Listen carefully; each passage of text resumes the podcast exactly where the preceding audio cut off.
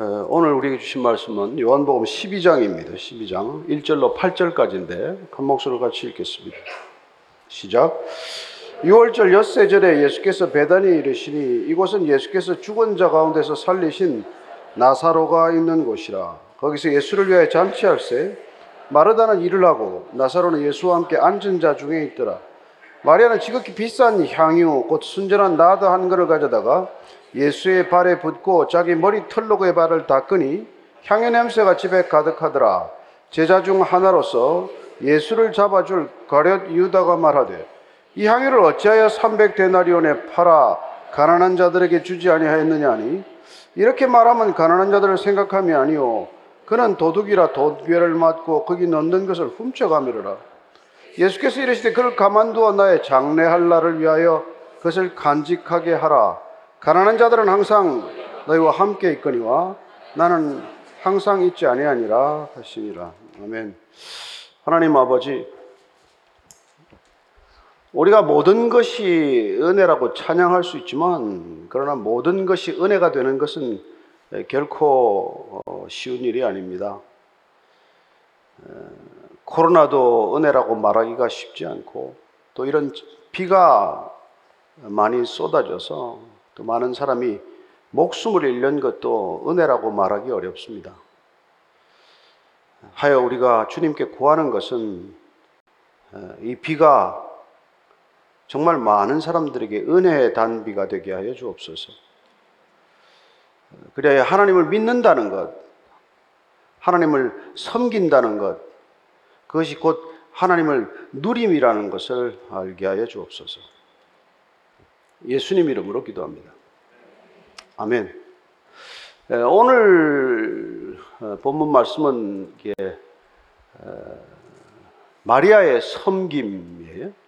우리가 흔히 마리아의 향유 옥합 사건이라고도 또 부르기도 하죠.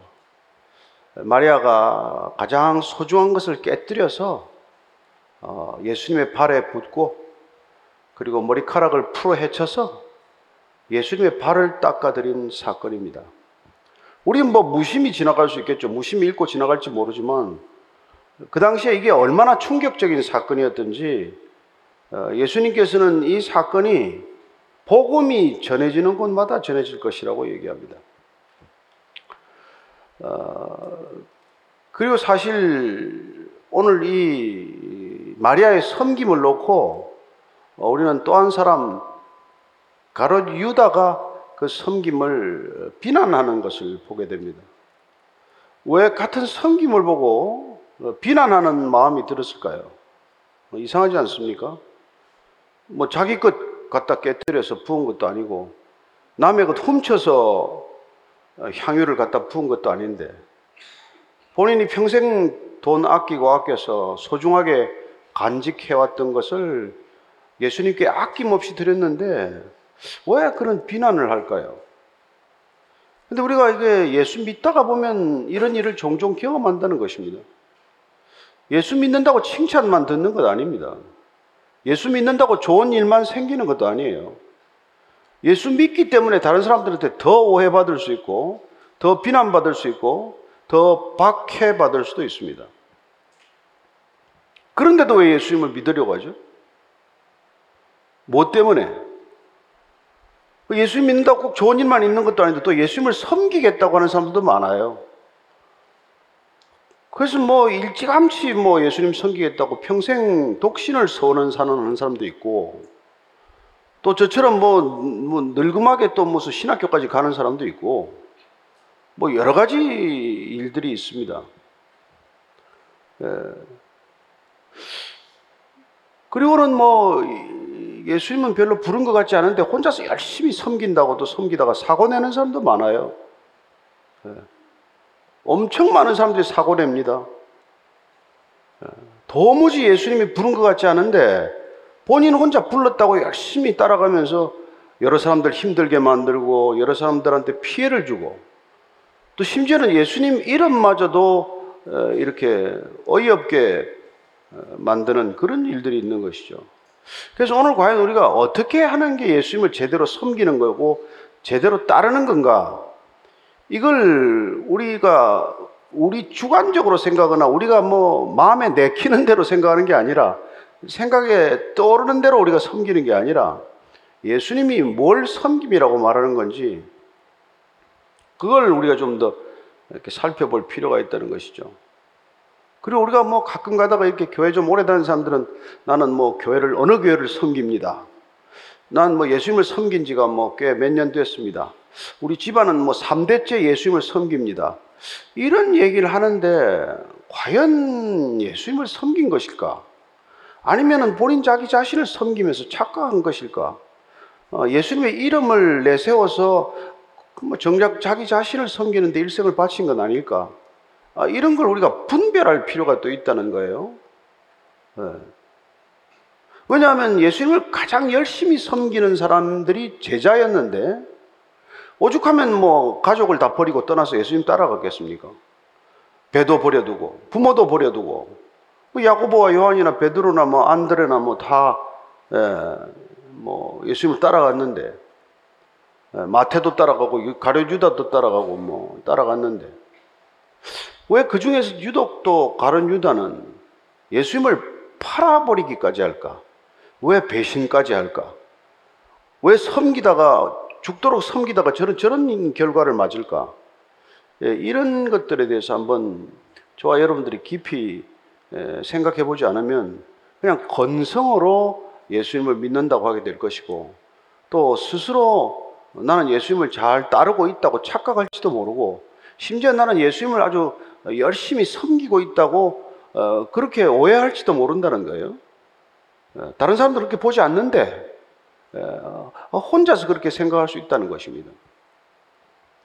그래서 오늘 먼저 이 예수님께서 먼저 이 본문 말씀을 보면은 지금 6월절에 예루살렘에 가는 게 목표예요.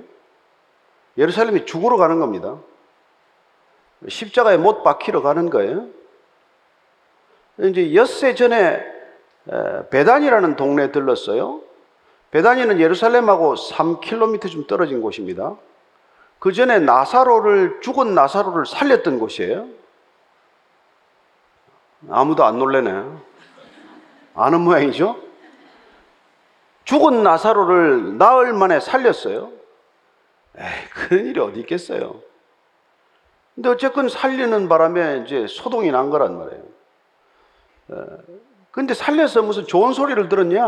아니, 유대교 지도자들이나 대제사장들이나 다른 이런 사람들은 예수님을 죽여야 되겠다. 살려두면 더 시끄럽겠다. 그런 결정을 내렸어요. 그리고 오늘 보면 알겠지만 나사로까지 죽여야 증거 인멸이 되겠다. 이런 생각을 하는 무리가 있다는 것입니다. 누구냐면 그 사람들은 어, 스스로도 그렇고 또 다른 사람들도 그렇고 하나님을 가장 잘 알고 하나님을 가장 잘 섬긴다고 어, 자타가 공인하는 사람들이 그렇게 그런 결정을 내려요. 예.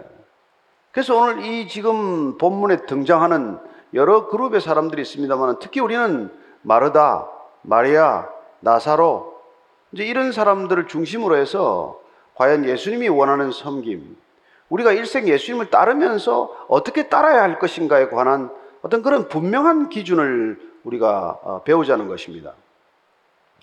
자, 첫째 오늘 보니까 예, 이 잔치가 지금 벌어졌어요.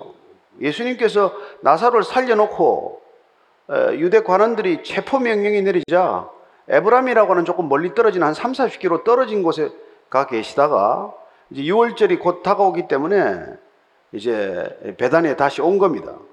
그러니까 나사로가 다시 살아났기 때문에 그 마을 전체가 나사로를 살린 예수님이 온다고 전부 흥분한 거예요. 그래서 잔치를 벌인 겁니다. 그럼 당연히 나사로 집에서 벌였는가 했는데 나사로 집은 아니고 나병 환자였던 문둥병자였던 시몬의 집에서 이 잔치가 일어났던 걸로 마태 마가 복음에서는 기록을 하고 있어요. 그래서 시몬도 아마 예수님께서 그 나병을 치료해 주셨겠죠. 그도 감사하기 때문에 본인이 잔치를 주관하고 나사로를 초청했겠죠. 그 나사로는 지금 예수님 옆에 앉아 있습니다. 그리고 마르다는 남의 집에 와서도 일을 해요. 그 사람은 어디 가도 일하는 사람입니다. 그런 사람 필요해요. 예. 어디 가도 일 열심히 하는 사람 필요합니다. 근데 마르다는 그 전에는 자기 의로 일하고 내 열심으로 일하고 내가 인정받고자 일했는데 오빠 나사로가 살아나는 걸 옆에서 보고 나서 사람이 좀 바뀌었어요. 그래서 오늘 보니까 부산하지가 않아. 섬기는데 조용해. 섬기는 모습이 다소곳해졌어요. 여러분, 안에 믿음이 들어오면 그런 변화가 일어납니다. 진짜 믿음이 생기면은 사람이 차분해져요. 조용해집니다. 자기를 드러내려고 하지 않아요. 더 이상 사람들한테 인정받고 안 받고가 중요하지 않습니다. 그게 믿음이 들어온 거란 말이에요. 그 마르다는 그전에도 열심히 일했고 예수님을 더 잘 믿게 되었지만 여전히 일하고 있어요. 일하는 게 그 사람의 은사기 때문에 그 사람의 탤런트요, 그 사람의 예, 특징이기 때문에 은혜 받기 전에도 일했고 은혜 받아도 일한단 말이에요. 다만 일하는 태도, 일하는 동기, 일하는 목적이 바뀌었을 뿐이에요. 마르다는 비난을 받을 이유가 없어진 분입니다. 그전에는 뭐 자기 열심히 일하는데 동생이 뭐 일하는데 와서 돕지 않고 예수님 발치에 앉아서 예수님 설교 듣고 있으니까 짜증을 냈던 여자예요. 그리고 예수님한테까지 화를 냈어요. 왜 내 동생 지금 와서 언니 도우라고 얘기 안 합니까? 그랬던 마르다가 그러지 않는단 말이에요. 마리아는 그 전에도 예수님이 오시면은 늘 예수님 곁에 앉았어요. 예수님 나타나기만 하면 딱 붙었어요. 그리고 나사로가 오빠가 살아났기 때문에 더 예수님을 믿게 됐죠. 이제는 확실히 믿게 됐죠. 누구라는 걸 분명히 알게 되었어요. 예수님은 나는 부활이요 생명이 나를 믿는 자는 죽어도 살겠고 무릇 살아서 나를 믿는 자는 영원히 죽음을 보지 아니하리라. 내가 이것을 믿느냐? 다 아멘 했던 자매들입니다. 근데 마리아는 이게 확실히 몸에 들어왔기 때문에 이 감격, 이 감동을 주체할 수 없는 여인이에요. 원래 마리아는 예배 스타일이 예, 이게 예수님 곁에 앉아야 직성이 풀리는 여자입니다. 그래서 그냥 예수님한테 홀랑 전부 다 빠진 거란 말이야. 난 이제 다들 해도 하나도 안 아깝다. 그래서 마리아 어디 갔나 사람들이 찾아보고 있는데 아니 가서 아주 깊숙한데 어디 감춰뒀던 이 나드 향유라는 걸 가져왔단 말이에요. 이게 그 당시 가장 값비싼 향유예요.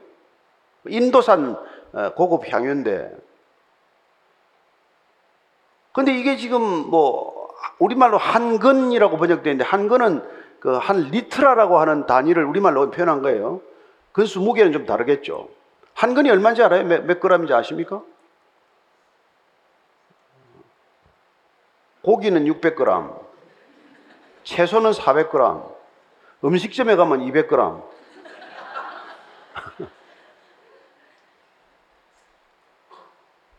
정확히 326g인데 향수병 보통 뭐 100, 150 정도 되면 한 그 큰 두 병 향수병 정도 되겠죠. 그 영을 쓰면 뭐 몇 년이나 쓰지 않겠어요. 근데 예수님이 들어와서 앉아 있는데 식사하려고 앉아 있는데 뒤로 가서 발에다가 그걸 붓기 시작을 해요. 그렇게 음식 장만하다가 온 집안에 음식 냄새 나다가 전부 향유 냄새, 향기가 진동을 하겠죠. 얼마나 놀라운 일이겠어요. 게다가 지금 마리아가 머리카락을 풀어가지고 중동 여자들 머리가 정말 뭐 윤이 나요. 새까매요. 그런 머리를 치렁치렁한 머리를 풀어서 예수님 발을 닦기 시작한단 말이에요. 거기 있는 모든 사람들이 다 깜짝 놀랐죠. 왜냐하면 그 지역 여자들은 머리를 풀어 헤치지 않습니다. 머리를 풀고 다니면 거리의 여자예요. 여기 맞네. 거기는 절대로 머리를 풀면 안 됩니다. 그리고 외간 남자한테 머리를 보여주지도 않아요. 결혼한 남편한테만 머리를 풀 수 있습니다. 그러니까 다들 너무 깜짝 놀란 거죠. 이 향유를 붓지 못하도록 말려야 될 텐데, 머리카락으로 닦지 못하도록 해야 될 텐데, 왜 예수님은 저렇게 가만히 있나?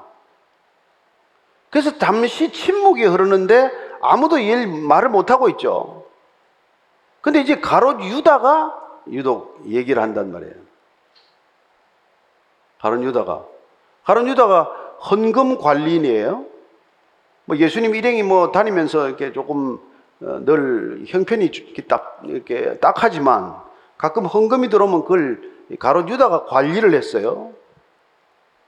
근데 이 유다가 화를 내는 거예요. 이게 뭐 하는 짓이냐, 지금.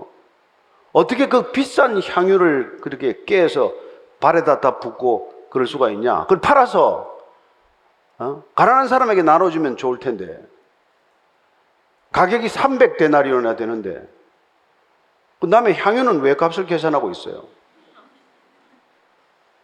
그 사도 요한이 기록하기를 그가 가난한 사람들을 생각해서 하는 것이 아니라 그는 돈꾀에 손을 대는 도적이기 때문에 화가 났다고 얘기하고 있어요. 정확한 기록이죠. 내 거를 갖다 부은 것도 아니고. 그래서 자기는 300데나리온 가만 계산을 해보니까 저걸 나한테 주면 내가 팔아서 300데나리온을 헌금함에 넣으면서 한 30데나리온은 내가 슬쩍 할 수 있는데 그걸 못하게 되었다고 화가 난 거란 말이에요.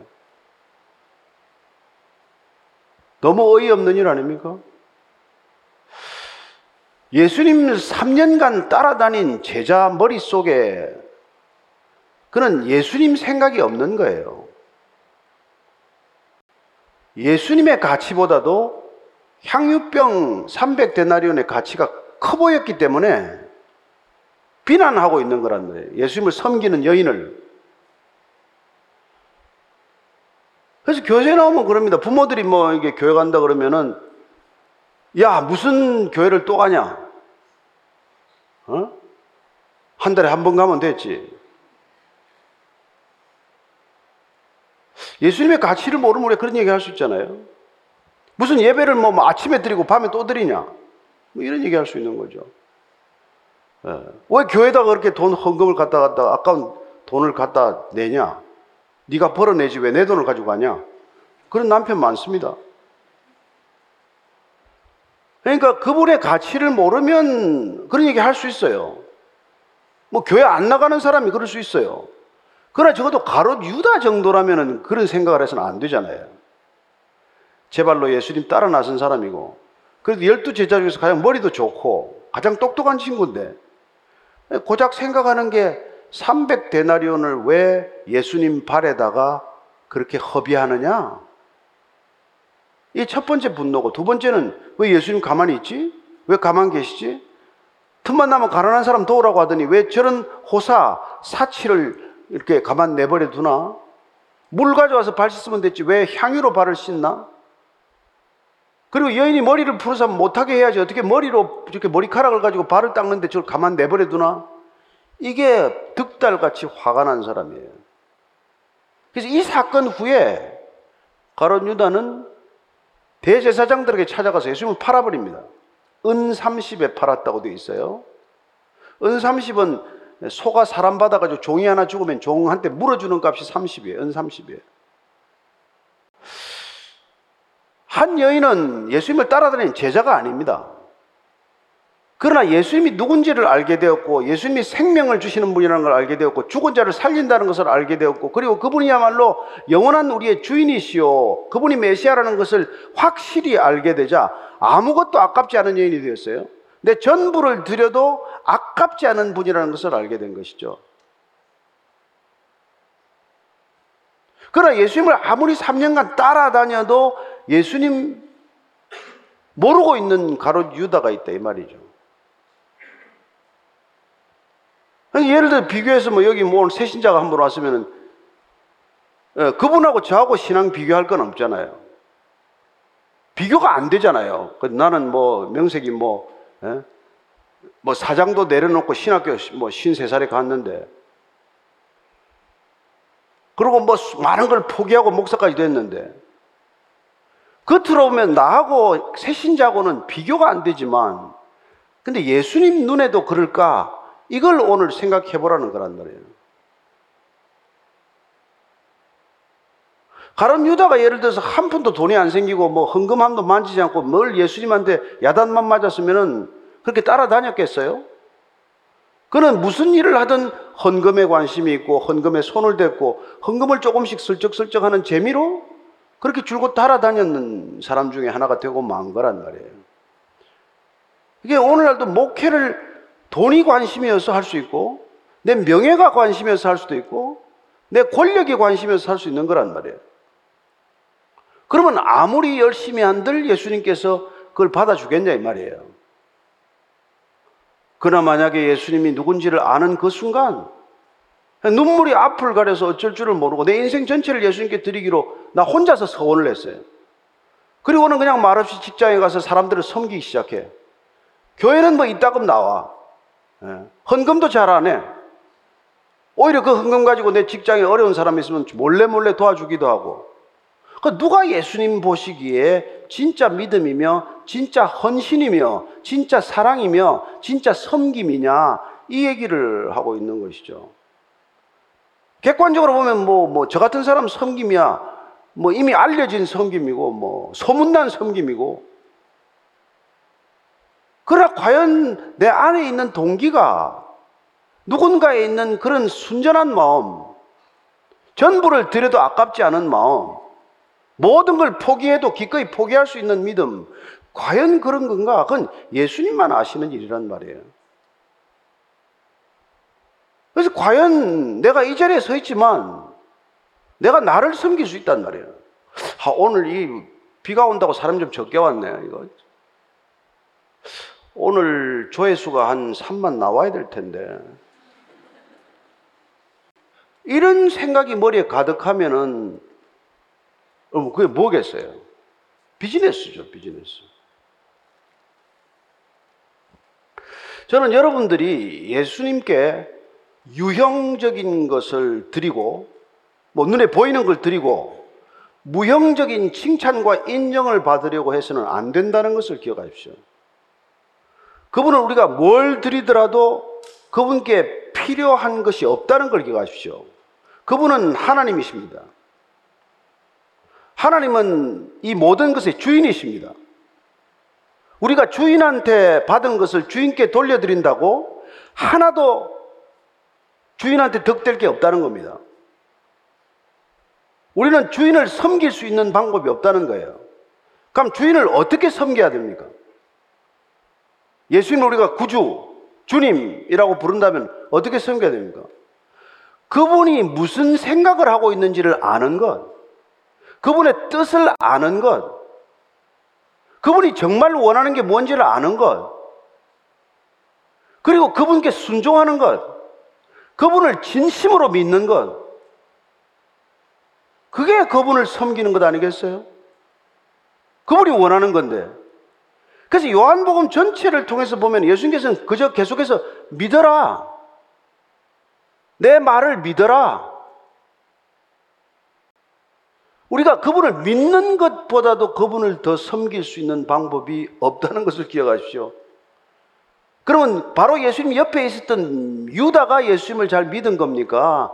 아니면 어쩌다가 만난 이 마리아가 예수님을 더 잘 믿은 겁니까?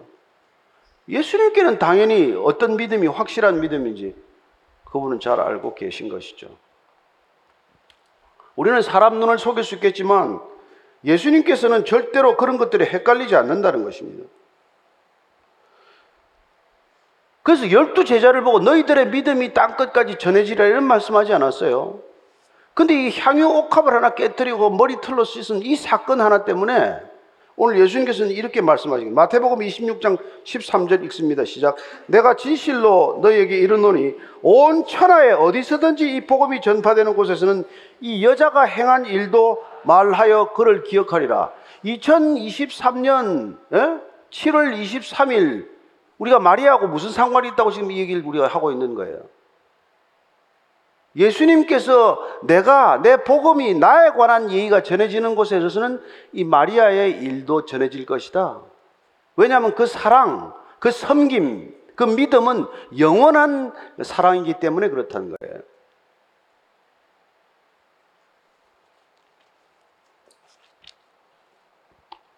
얼마나 기가 막힌 일입니까?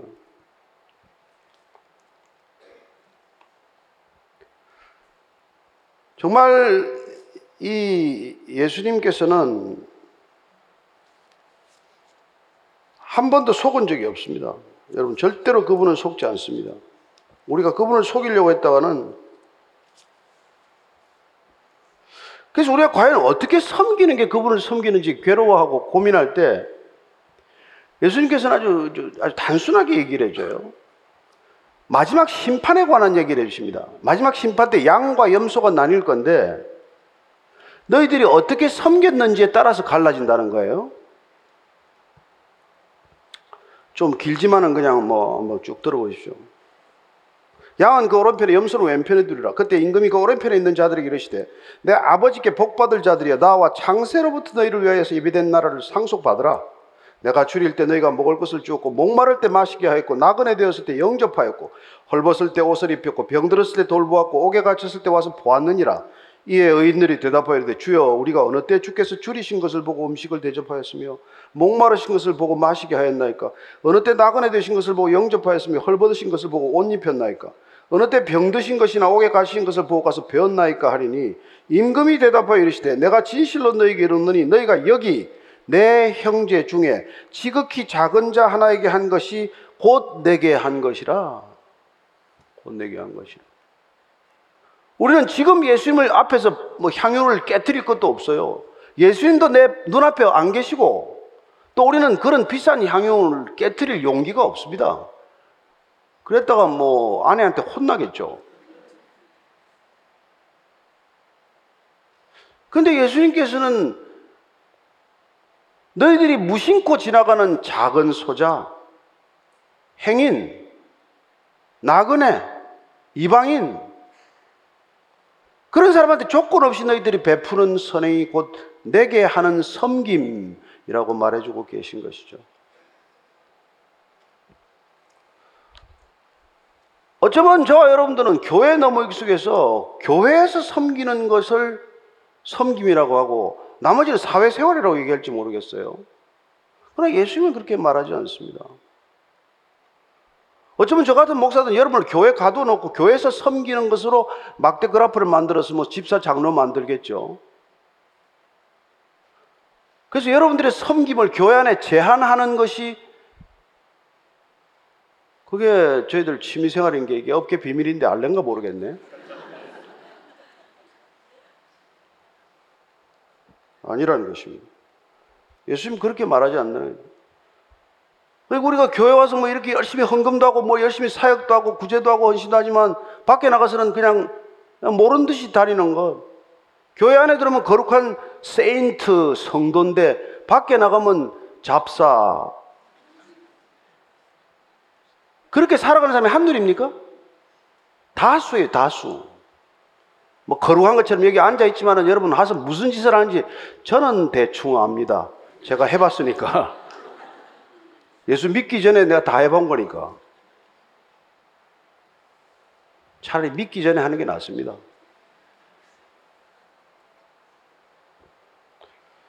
그래서 왼편에 있는 자들에게 이르시되 저주를 받은 자들아 나를 떠나 마귀와 그 사자들을 위하여 예비된 영원한 불에 들어가라. 내가 줄일 때 내가 먹을 것을 주지 아니하였고 목마를 때 마시게 하지 아니하였고 나그네 되었을 때 영접하지 아니하였고 헐벗을 때 옷 입히지 아니하였고 병들었을 때 옥에 갇혔을 때 돌보지 아니하였느니라 하시니 그들도 대답하여 주여 우리가 어느 때 주께서 줄이신 것이나 목마르신 것이나 나그네 되신 것이나 헐벗으신 것이나 병드신 것이나 옥에 갇히신 것을 보고 공양하지 아니하되까 이에 임금이 대답하여 이르시되 내가 진실로 너에게 이르노니 이 지극히 작은 자 하나에게 하지 아니한 것이 곧 내게 하지 아니한 것이니라 이렇게 말씀하시는 것이죠.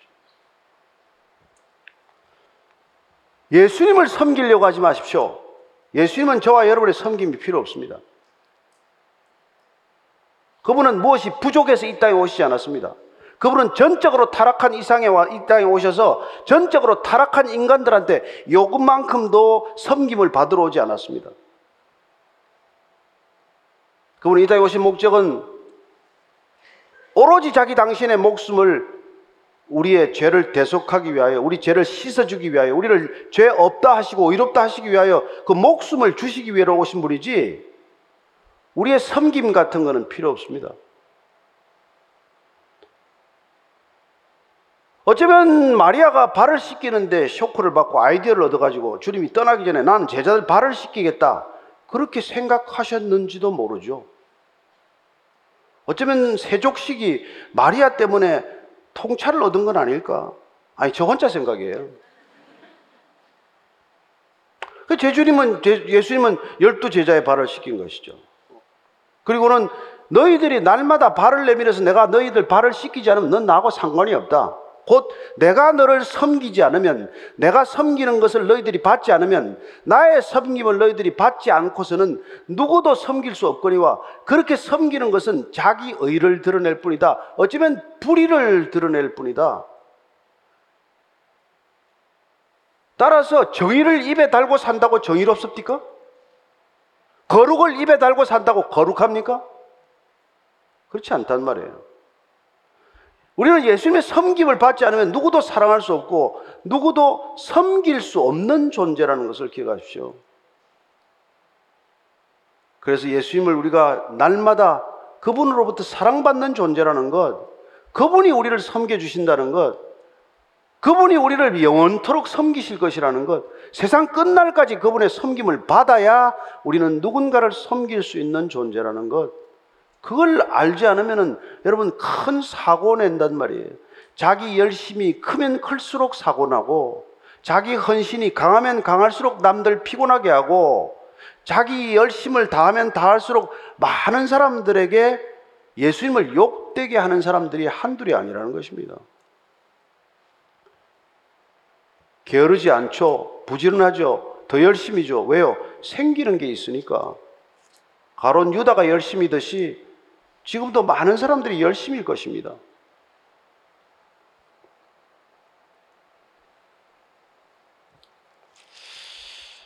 그래서 예수님께서는 정말 우리들은 많은 일 하지 말라 그런다고.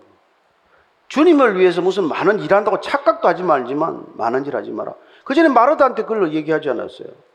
그래서 누가복음 10장 41절 42절 이렇게 말씀해 주신 것이죠. 주께서 대답하여 이르시되 마르다야 마르다야 내가 많은 일로 염려하고 근심하나 몇 가지만 하든지 혹은 한 가지만이라도 족하니라 마리아는 이 좋은 편을 택하였으니 빼앗기지 아니하리라 마리아는 예수님을 택했으니 예수님을 받아들였으니 예수님의 섬김을 받을 줄 아는 섬기는 자가 되었으니 그 마리아는 그 예수님의 섬김을 빼앗기지 않을 것이다. 예수님의 사랑을 빼앗기지 않을 것이다. 그렇게 얘기하시는 것이죠.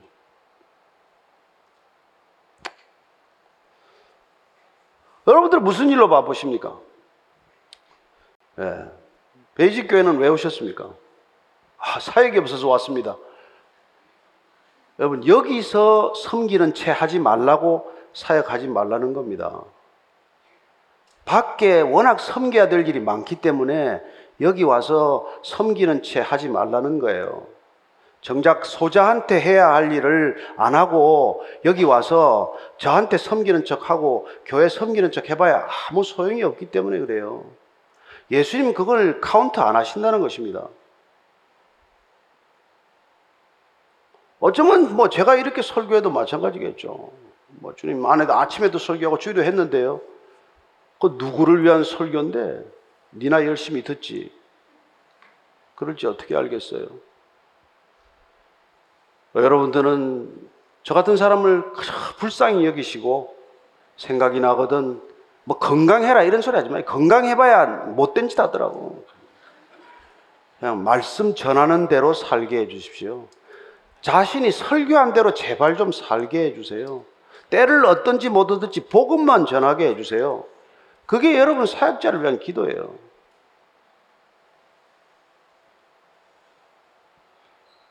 오늘 이 예수님의 명쾌한 이 말씀을 듣고 저와 여러분들이 정말 놀라운 결정을 하셔야 됩니다.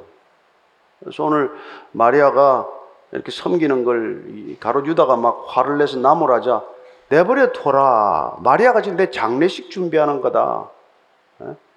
해석을 해줘요. 해석을 해줘요. 그리고 너희들 가난한 사람 좀 네가 가로주다 너 가난한 사람 얘기하는데 가난한 사람은 항상 있어. 세상 끝날까지 가난한 사람은 없어지지 않아. 가난한 사람 섬길 기회는 항상 있어. 내가 마음 먹으면 언제든지 섬길 수 있어. 그러나 예수님은 항상 섬길 수 있는 분이 아니란 말이에요. 예. 그분은 우리가 섬김을 받아야 할 뿐이고 그분께서 주시는 것에 주목해야 하고 그렇게 우리가 섬길 수 있는 시간은 지극히 제한적이고 한시적이고 지극히 짧다는 것입니다. 그래서 저는 여러분들이 예수님의 섬김을 받기 위해서 성경을 읽는 줄로 믿습니다. 예수님의 섬김을 받는 구체적인 방법으로 그분을 날마다 먹고 마시는 줄로 믿습니다. 그분을 먹고 마시지 않고는 왠지 불안합니다. 왠지 짜증이 나요. 왠지 시기심이 납니다. 그분이 내 안에 안 계시면 날마다 분노하게 되어 있어요. 왜 이 세상이 묻지마 칼부림, 묻지마 살이 일어납니까? 까닭 모를 분노가 왜 일어나겠어요? 그냥 일어나지 않습니다. 여러분, 왜 눈만 뜨면 부부싸움하고 왜 눈만 뜨면 애를 나무랍니까? 내 안에 기쁨이 없기 때문이에요. 예수님께서 나의 섬김을 받지 않고 너는 누구도 섬길 수 없다는 또 다른 표현을 어떻게 하십니까? 내가 가지에 붙어 있기만 하면 너는 열매를 맺을 텐데 너는 가지에서 떨어지는 순간 말라져서 불에 태워질 것이라고 말씀하십니다. 예수님과 떨어지는 길은 죽음의 길이에요. 예수님과 떨어지는 길은 멸망의 길이에요. 예수님께 붙어 있기를 결단하십시오. 나무가 가지가 나무에 붙어 있기만 하면 나무가 제공하는 모든 진액을 받게 될 것이고 나무가 주, 주는 모든 것들을 받을 때 그때 꽃도 피고 열매도 맺게 될 것입니다. 주님으로부터 늘 받는 것을 어려워하지 않게 되기를 바랍니다. 주님, 그래도 이제 나이가 제가 몇인데 주님께 돌려드려야죠. 여러분, 주님께 돌려드리지 말고 옆에 있는 사람한테 돌려주십시오. 가난한 사람한테 베푸십시오. 주님 주신 것을 값없이 받았으니까 값없이 주십시오. 그게 주님이 원하는 주님의 섬김이라는 것입니다. 오늘 그 섬김을 가슴에 품고 사람들한테 인정받고자 하는 그리스도인이 아니라 주님 한 분 아는 것으로 족합니다. 주님께서 저를 알아주시면 그것 하나만으로 족합니다. 충분합니다. 내 잔이 넘칩니다. 그런 고백을 날마다 올려드리는 믿음의 사람 되기를 축복합니다. 기도하겠습니다. 하나님 아버지, 왜 제가 이렇게 불안한지, 왜 이렇게 짜증이 나는지, 왜 이렇게 화가 나는지 저도 잘 모를 때가 있습니다. 그런데 주님과 떨어져 있으면 가지가 나무와 분리되어 있으면 말라져서 죽는 길밖에 없겠죠. 주님 내게 붙어 있으라고 하십니다. 주님 내게 받으라고 말씀하십니다. 내가 영생을 주노니 받으라고 말씀하십니다. 믿음으로 받으라고 말씀하십니다. 믿음으로 주님을 섬기게 하여 주옵소서. 받음으로 주님 섬기게 하여 주시옵소서. 섬김을 받음으로 섬길 줄 아는 자가 되게 하여 주옵소서. 예수님 이름으로 기도합니다. 아멘.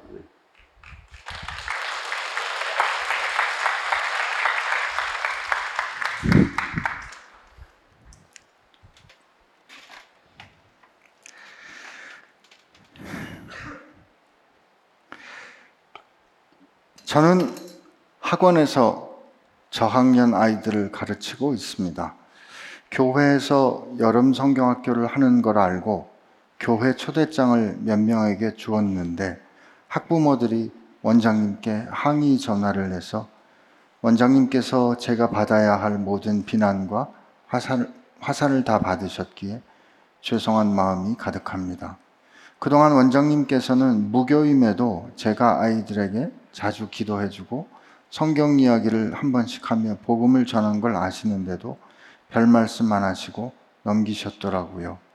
제가 앞으로 학원에서 예수님 이름을 말하지 못하는 상황이 된 것과 원장님의 마음이 걱정됩니다. 어떤 말씀을 붙잡고 원장님을 위해 기도해야 할까요? 원장님은 뭐 잘 이미 잘 믿으시는 분이죠. 뭐 그분이 뭐 교회를 다니든 안 다니든 에, 아랫 사람을 이렇게 보호할 줄 알고 그 사람이 져야 할 책임을 대신 질 줄 아는 것이야말로 음. 뭐 성숙한 리더십 이상입니다.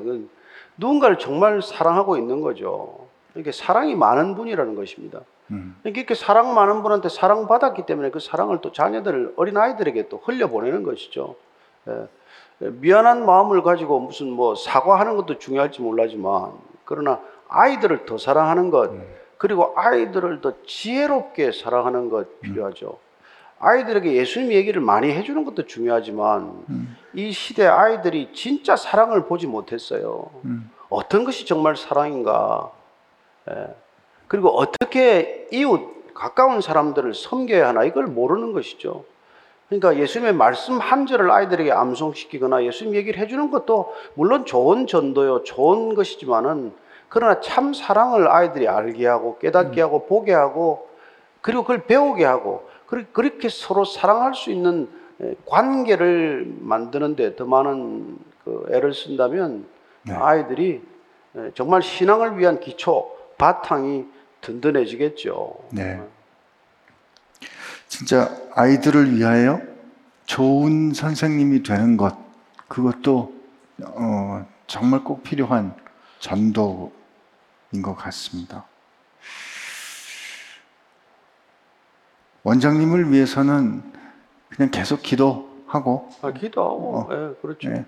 그리고 또 솔직히 한번 찾아와서 만나서 이런 것들을 배려해 주셔서 제가 알게 되었고 정말 감사드립니다. 예, 예. 그리고 뭐 이게 이런 것 때문에 이렇게 학원이 좀 더 어려워지면은 예, 제가 뭐 사임하는 것도 제가 생각하고 있습니다. 예. 그러면 아 고맙다고 하실 수도 있고 더 붙들 수도 있고 네.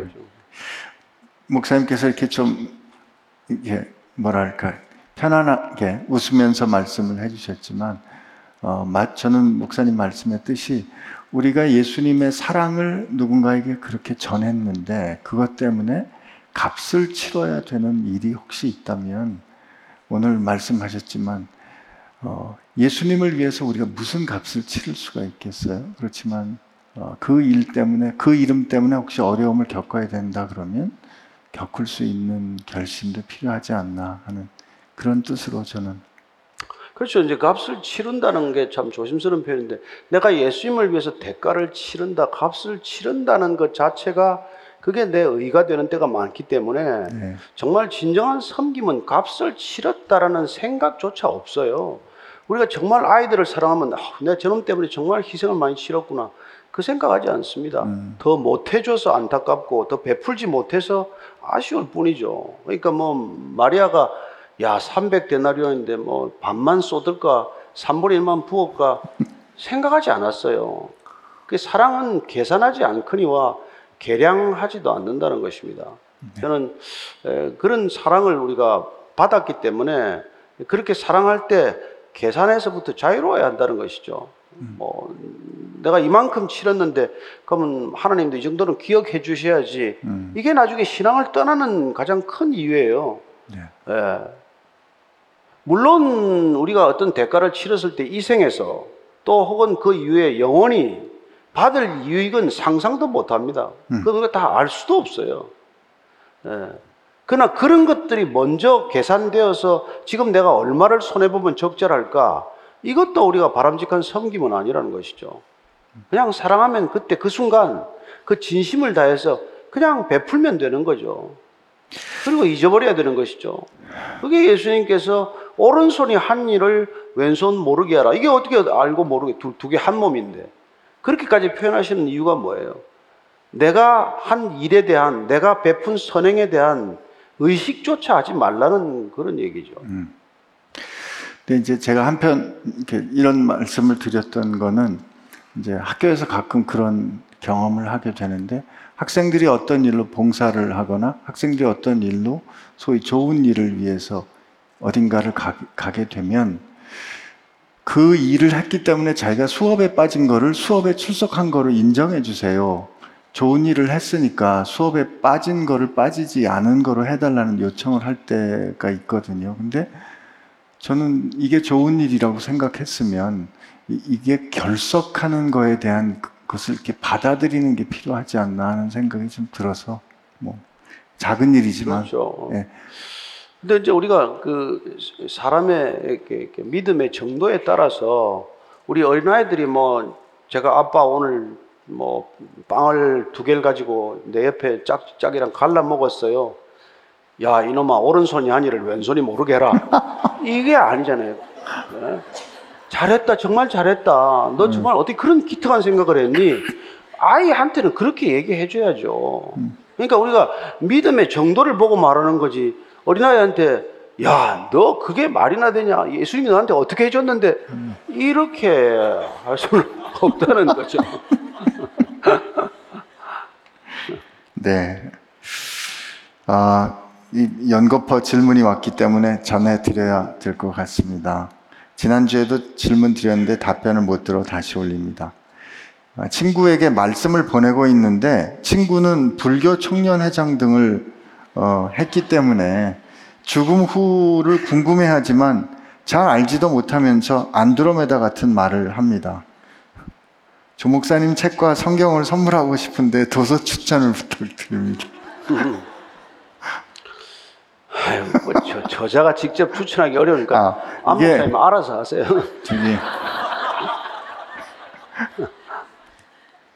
사후 대책이라는 음, 책이 있는데 근데 목사님 꼭이 추천뿐만 아니라 목사님도 저 주님 만나시기 전에 이 불교에 오랫동안 어 이렇게 뭐랄까 정진하셨던 그런 시간들이 있으셨잖아요. 근데 견눈질하고 있었죠. 예. 근데 이 죽음에 관련돼서 이렇게 궁금해하는 이런 거에 대해서 어떻게 우리가 정말 대책을 세워주면 좋을까요? 그러니까 이제 우리가 성경을 통해서 한 가지 알 수 있는 건 죽음이 실상이 아니라는 것, 죽음이 허상이고, 그 다음에 이 우리가 죽는 이 죽음은 시신이라는 게 하나의 환영과도 같은 것이어서 죽음을 어떻게 이기냐. 예. 그걸 이제 사도 바울은 사망 권세를 깨뜨린다라고 표현하고 음, 사망아 너의 쏘는 것이 어디 있느냐 이렇게 질책하는 놀라운 선포를 하지만은 중요한 것은 예수님께서 죽음이 아, 우리에게는 그건 현실이 아니라는 걸 얘기해 준 거란 말이에요. 죽음을 가지고 우리를 두렵게 만드는 영적 존재가 있는데 그 영적 존재, 악한 존재가 죽음이라는 이 덫을 가지고 사람들을 헐 좌지우지하고 있는 걸 비통하게 여기셨다고 말씀되어 있어요. 그래서 그분께서 나사로의 무덤 앞에서 눈물을 흘리시는 것을 보게 됩니다. 왜 저렇게 사람이 죽음에 걸려 있나? 왜 저렇게 죽음을 두려워하나? 예. 그래서 죽음, 나를 믿는 자는 죽어도 살겠고, 죽는 건 뭐고 사는 건 뭐예요? 시체가 엄연히 눈앞에 있는데, 죽은 건 육체적 죽음이요. 다시 사는 것은 죽지 않는 영원한 생명이 있으니, 그 생명을 받으면 육신의 죽음에도 불구하고 죽지 않는 생명으로 영원히 사는 것을 내가 믿느냐? 이렇게 얘기하는 거란 말이에요. 예, 그리고 그 육신의 죽음이 와야 우리는 영원한 생명을 입는 그것이 현실로 눈앞에 펼쳐지는 것을 경험하는 놀라운 기적을 우리가 보게 될 텐데 그렇게 뭐 죽는다고 두려워하고 죽는다고 겁을 내고 죽는다고 우리가 뭐 예, 조금 더 살겠다고 발부둥 치고 이게 다 무슨 이게 죽음의 장난이냐 이 얘기죠.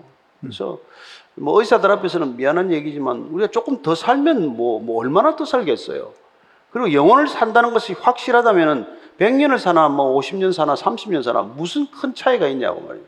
예. 이거 뭐 아픈 사람한테는 하기도 어려운 얘기고 죽음을 앞에 놓고 있는 사람한테는 당장 할 수 없는 얘기지만 안 그렇습니까? 여러분 영혼을 사는데 여러분들이 150년을 사나 100년 사나 50년 사나 무슨 차이가 있냐고요. 우리가 방향이 중요한 것이고 죽음을 이긴 이른바 그분과 하나가 되는 것, 연합하는 것이 중요하지 다른 어떤 것도 이 생에서 더 중요한 건 없다는 것입니다. 네. 아멘입니다.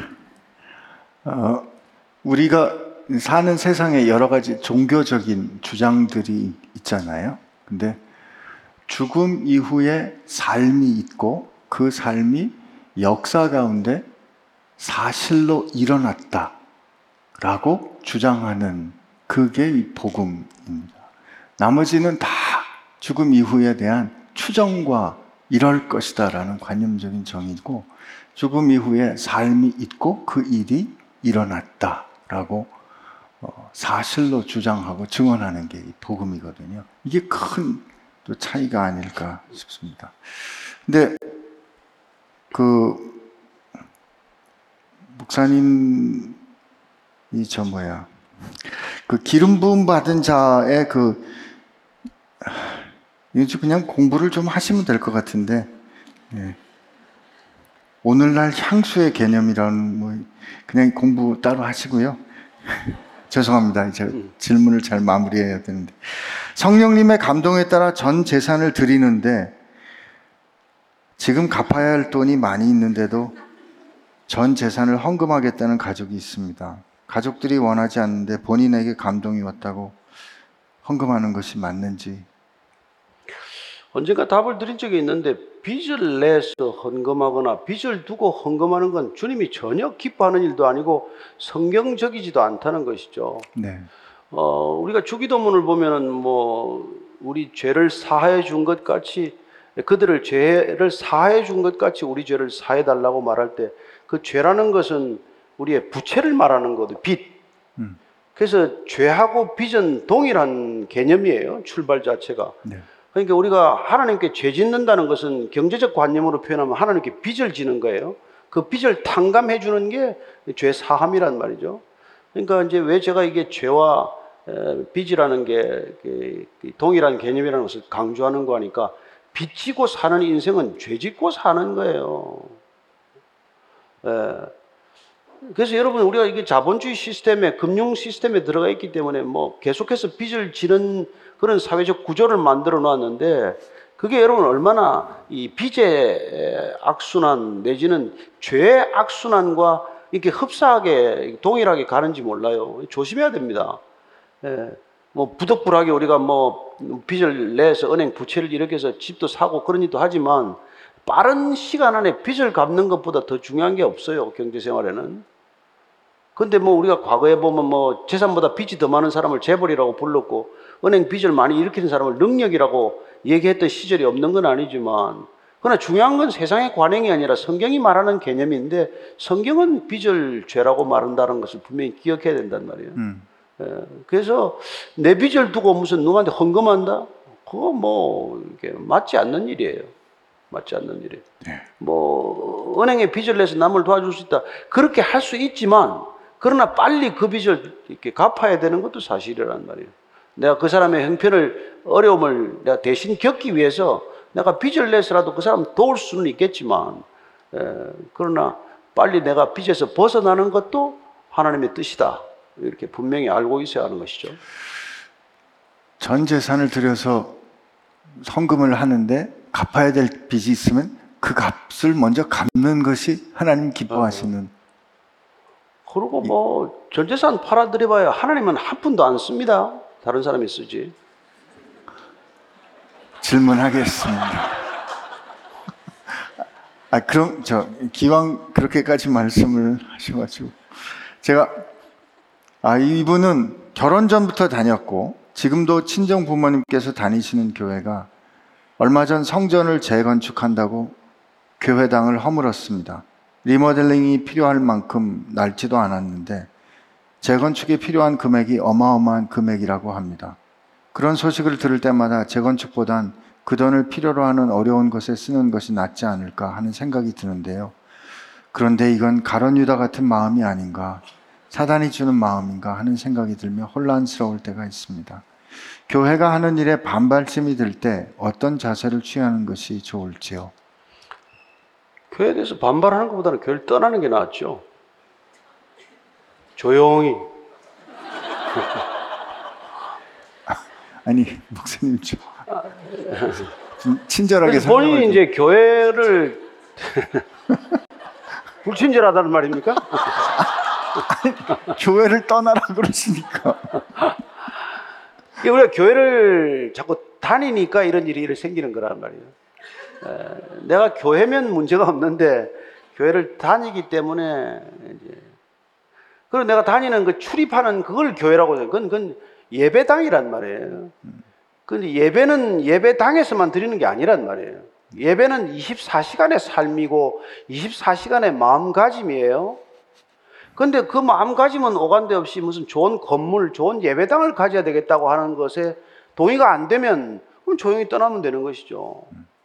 근데 정말 그 마음에 뭐 주님을 향해서 기념비적인 건물을 하나 짓고 나는 죽겠다 하는 그 동의가 되면 어, 전 재산을 팔아서 하든지 그건 알아서 하시고 그건 뭐 여기 물을 것도 없고 근데 아무래도 그게 아닌 것 같다. 음. 그럼 성경을 쳐다보면 아, 아닌 게 분명하단 말이에요. 그 건물을 교회라고 한 적도 없고 예루살렘 성전 같은 화려한 성전도 무너뜨리는데 여기 서울 도심에 있는 건물이 얼마나 화려한들 그게 하나님께 그게 온당한 성전이 되냔 말이죠. 음. 그죠? 오직 성전인 우리가 교회가 되면 그러면 그런 갈등 자체가 없어진단 말이에요.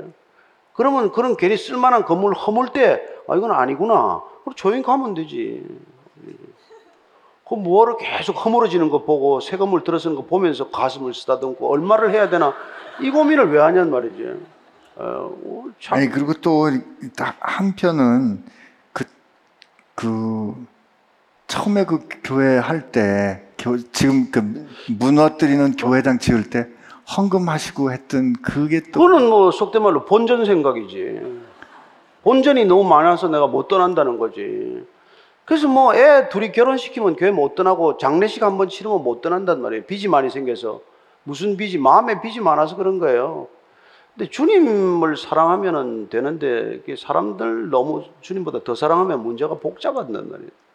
그러니까 저는 여러분들이 여러분이 주님과 함께 계시면 주님이 내 안에 계시고 성령이 내 안에 계시면 내가 첫째 성전이요. 음, 그리고 주님이 성전이라고 하는 사람 단 두세 사람이라 두- 단 두세 사람이라도 내 이름으로 모이면 그게 교회다. 그게 확실하면은 이런 갈등이 없는 거란 말이에요. 그래서 교회를 자꾸 다니는데 만족하지 않고 아 내가 교회가 되어야 되겠구나. 나를 교회 되게 하는 종교적 틀은 무엇인가 이 생각을 해봐야 되는 것이죠. 어쩌면 이분이 그 교회란 무엇인가에 대해서 지금 목사님 말씀 주신 것처럼 그런 좀 아프게 배우는 거일 수도 있겠어요. 근데 잊지 않게 되기를 바랍니다. 교회는 다니는 게 아니고 내가 교회가 되는 거다 말씀하시는 두 가지 질문 더 드리고 그리고 한 가지 참 짚고 넘어가야 될 거는 정말 아, 하나님한테 나는 뭐 이런 집에 살면서 아, 예배당 하나는 이렇게 뭐 그래도 집 정도는 아니더라도 좀 깔끔한 예배당이 필요하다고 생각하는 것도 옳은 생각일 수 있고 네, 또 그런 마음을 절대로 나쁘다고 말하지 네, 않아요. 네, 또 그게 주는 유익이 있어요. 네, 그러나 그게 모든 사람들이 마음을 어렵게 하면서까지 할 일은 아니라는 거죠. 네, 예, 다수가 불편해하면 한번 생각해 볼 일이고, 네. 예, 그냥 좀 뭐 안 좋더라도 좀 쓰고 고쳐 쓰고 그런 거지 다 허물어 버리고 뭐 할 것까지 뭐 있겠어요. 예. 안녕하세요. 저는 운전하면서 조 목사님 설교 듣고 많은 은혜를 받고 있는 청년입니다. 문제는 운전을 하다 보면 화가 나는 경우가 너무 많아서 은혜가 끊겨버리고 심지어 목구까지 욕이 나올 때도 많다는 것입니다.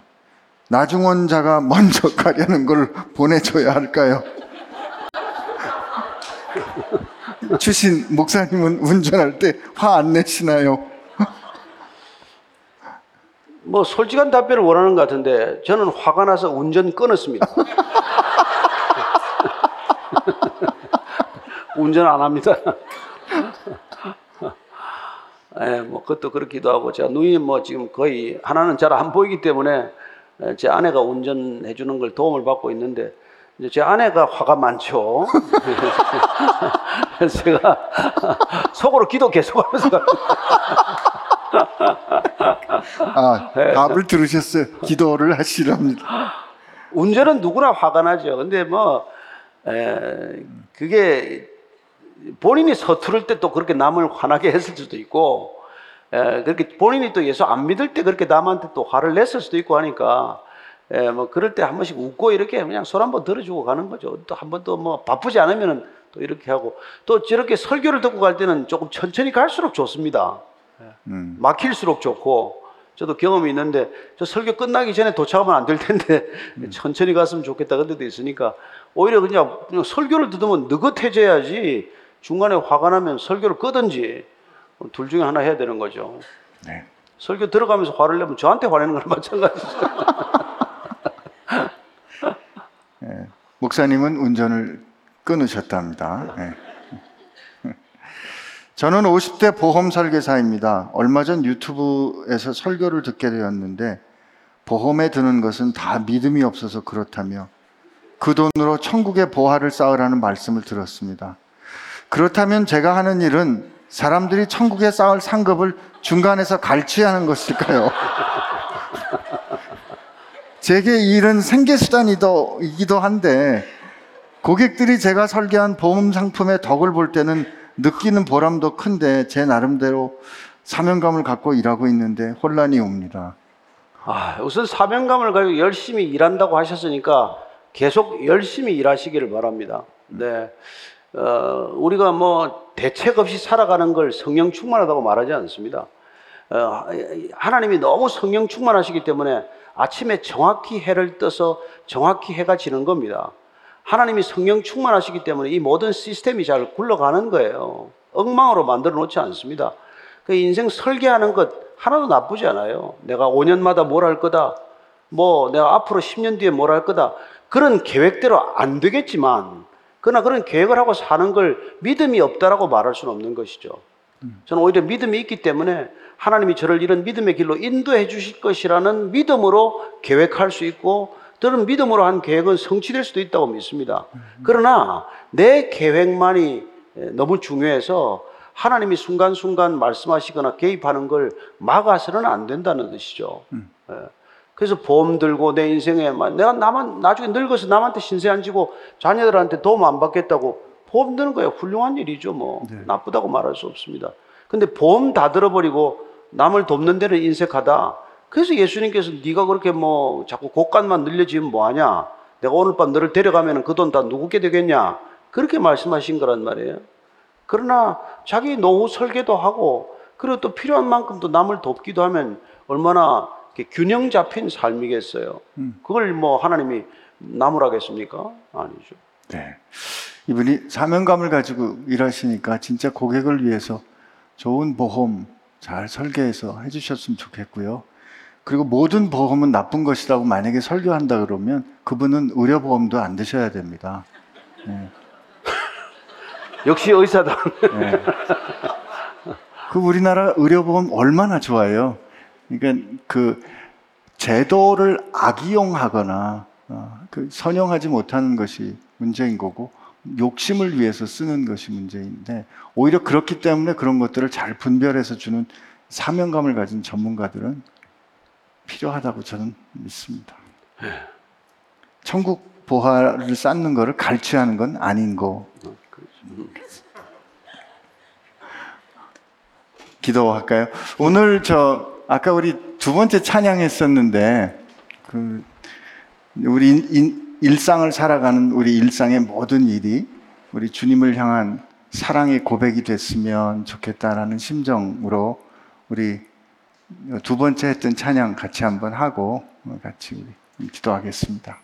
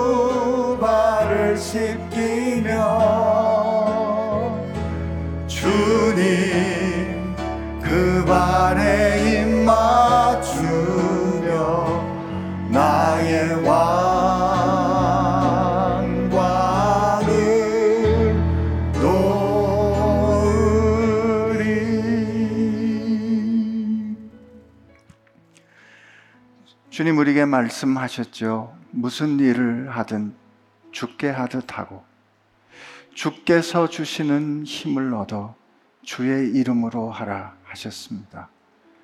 교회에 와서 교회 이름으로 할 때만 주를 섬기는 것, 주의 일을 하는 것이 아니라 오히려 주님 계신 것 같지 않은 내 일상의 삶에서 주님의 이름을 부를 수 없는 조- 그 시간조차 주께 의지하고 주께 하듯 할 때 주님이 기뻐하시는 주를 향한 섬김이 될 줄로 믿습니다. 하나님, 구하옵건대 우리 삶의 모든 결정과 모든 행함과 우리 삶의 모든 순간들이 주님을 향한 사랑의 고백이 되게 하여 주옵시고 행여나 우리가 우리 스스로 왕관을 쓰려 할 때 오늘 고백 다시 기억하고 주발 앞에 엎드려 우리의 왕관을 주께 드리는 사랑의 고백이 우리의 숨 쉬는 것 되게 하여 주옵소서. 이제는 우리를 위하여 그 생명을 다 쏟아 부어 주신 우리 예수님의 은혜와 예수님을 통하여 우리를 향한 그 하나님의 놀라운 사랑, 그 아버지 하나님의 사랑하심과 성령님의 역사하심이 이제 사랑받은 사람답게 섬김을 받은 사람답게 섬기고 사랑하기로 새롭게 결심하는 교회와 지체 가운데 함께 하시기를 주의 이름으로 축원하옵나이다. 아멘.